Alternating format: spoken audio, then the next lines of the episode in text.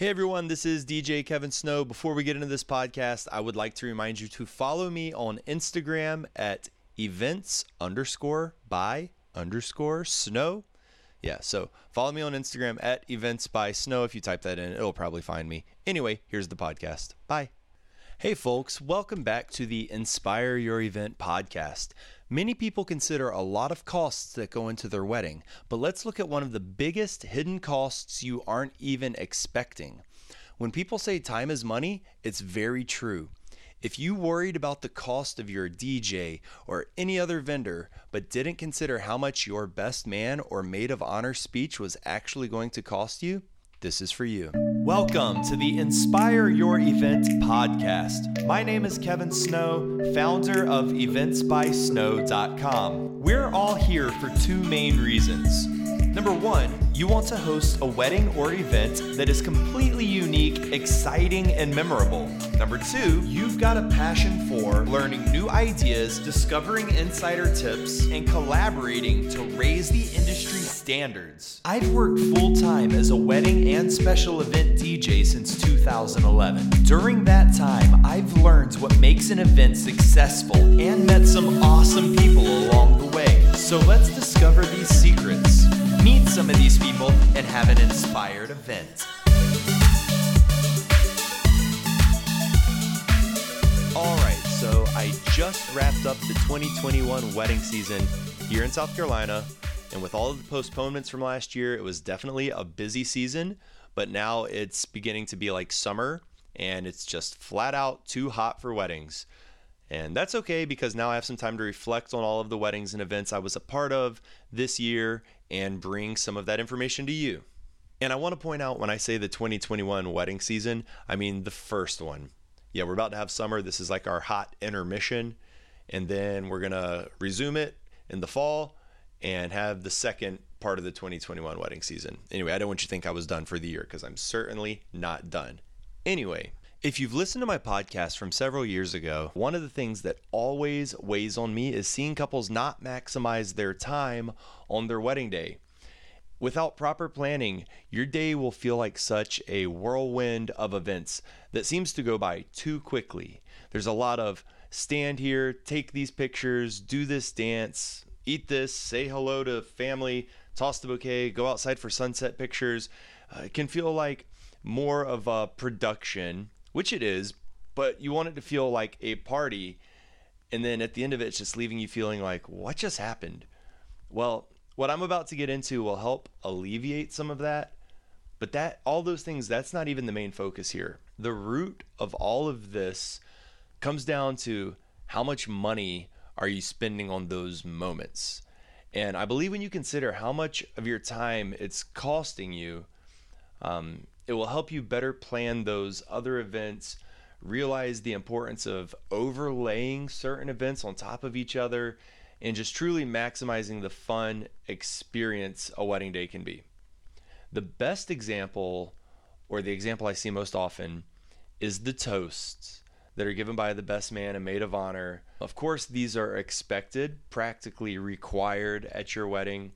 At least it's pretty much required to have someone uh, father thanking everyone from for coming to celebrate but many times these speeches can be even more unbearable than watching spotlight dances that use the entire song. I don't know many people who want to watch three dances back to back to back of people just swaying side to side, turning in a circle for 15 minutes that's a, another conversation. But after this podcast, you'll understand. And hopefully, we'll think about what other areas of your wedding you're spending too much time and money unnecessarily. I've literally listened to hours of toasts in my time DJing weddings.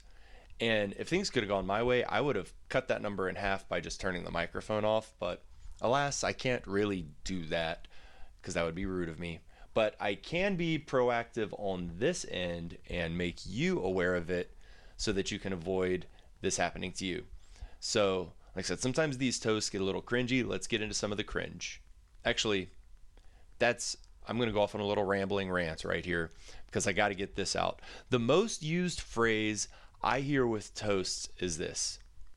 For those of you who don't know me, and that's how they start out their speech, yeah, sure, many people, they may not know the best man. Of course, he'll need to introduce himself, but simply just stating, Hello, everyone. My name is Kevin, and I'm the groom's best friend from elementary school, gets the job done, and does the job better than saying, For those of you who don't know me, right? I mean, whenever you say it, my name's Kevin, I'm the groom's best friend from elementary school, it immediately sets a more confident tone in the speech. Whoever is speaking at your wedding, just for my sake, please do this for me. Tell them not to use that phrase. I mean, I'm sure they're probably nervous. Public speaking isn't easy, but it's pretty much a surefire way to let their nervousness be known from the get go. Or it sounds like everyone there should know them, and maybe most people do, but it's going to come off to those couple of people who don't know them. It's like, do these are probably plus ones anyway. Like, do we want to alienate that group even further for those of you who don't know me? Just open it up with, "Hello, friends and family of couple couple X." You know, I don't know what their names are. My name's Kevin. I got that name. I've got a few things to tell you about this amazing couple. It keeps everyone on the same plane, and it's just a confident way to give your speech. Um, anyway, for those of you who don't know me, it's got to go. Let's move into the bigger issue toasts that ramble. I've many times seen a single toast last 20 minutes. They give all of the background on how they met, embarrassing stories, inside jokes, somewhat disguised inappropriate jokes, all of this background on past relationships that were horrible, but this is the right one and a slew of other unnecessary content that is really irrelevant and waste time. It's it hogs the time that is really meant to be spent celebrating, not watching your friend just kind of take over and be the star of the show, which is what it feels like is happening. Um, what's worse is when two or three, four or more people give toast and they feel like their moment on the mic needs to be bigger and better than the previous person who spoke. And then, heaven forbid, opening the mic to anyone who wants to speak. You're just passing the mic around, and then some guy's like, Look, I know I just met you today, but I can tell you're amazing people. And like, we're out, like, I'm so happy I get to be here with you. And they just end up, people who are not prepared tend to ramble about anything they can think of on the spot, and then they nervously can't find a way to end it and then it just seems to go on forever. And all of this combined can create a situation where toasts will extend for 30 minutes or more easily. I have even had one situation where the dance floor hadn't opened yet and the toaster taking place for over an hour. And then the bartender came to me and said, Hey, when this is finished, can you just please announce last call? Because it had seriously taken that much of the night yikes, like I'm supposed to do last call right after these toasts. Thanks for making me the biggest downer at the end of this marathon of awkwardness. So, uh, emphasize to your friends and family who may be giving a toast to please keep their time short and to the point. I'm not trying to tell you what to do, but I'm trying to help you here. If that picture I just painted for you wasn't enough reasoning, like let's look at it from another point of view. Let's say you've you spend $10,000 on your reception. With 60 minutes in an hour, that equals 300 minutes of reception time. Divide your $10,000 by 300 minutes, and you come to each minute costing $33.33 with a repetend. So, when your best man is awkwardly telling a story that is actually embarrassing you, that's $33 gone. And then if he keeps going on and on, it's 15 minutes now, 15 minutes times 33, that's $495.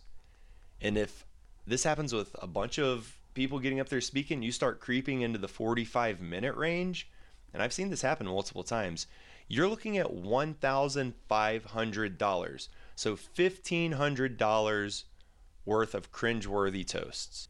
And for many weddings, those toasts just cost more than the DJ you hired, who now has even less time to rock the party. Now, don't get me wrong, I've seen some very moving, sincere, and downright hilarious speeches given at weddings. Now, if you know you have some long winded folks, here's how to get around that do the speeches over top of dinner. That way, the time people are going to be seated and using that time to eat anyway, you can just overlay them together. And you can cut the cake during the last portion of dinner, and anyone who wants to be near you can join, but others can stay seated and they can eat, watch, and listen all at the same time. It's when you create that moment between reception events that really ends up costing you in the end.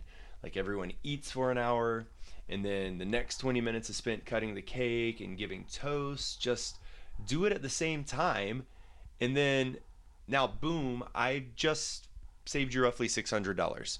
You're welcome. Another idea is to have these long toasts happen at the rehearsal dinner. That way, your sister can get all of her tears out the night before so that she doesn't have to cry in front of 200 people. And then on the wedding day, plan for just a quick thank you for throwing this party. This day has been years in the making. I love you more than anything. We celebrate your future. Let's party. And then get to the part everyone has been waiting for. At least that's what I like to think. And that is opening the dance floor. And if they don't want to dance, they can eat cake or go talk to friends and family they haven't seen in a while. Um, but if I'm your DJ, I'd like to think they're all going to start dancing at that point because I'm not holding back. And that's all I've got to say for this episode. So, uh, really think about where you want to spend your time and money and maximize what's really most important to you. And until next time, I'll see you on the dance floor. Thank you for listening to the Inspire Your Event podcast. Like, subscribe, be a part of the inspiration to change the way the world parties. Let's get out there and do this. No more cookie cutter weddings. Visit eventsbysnow.com for more information.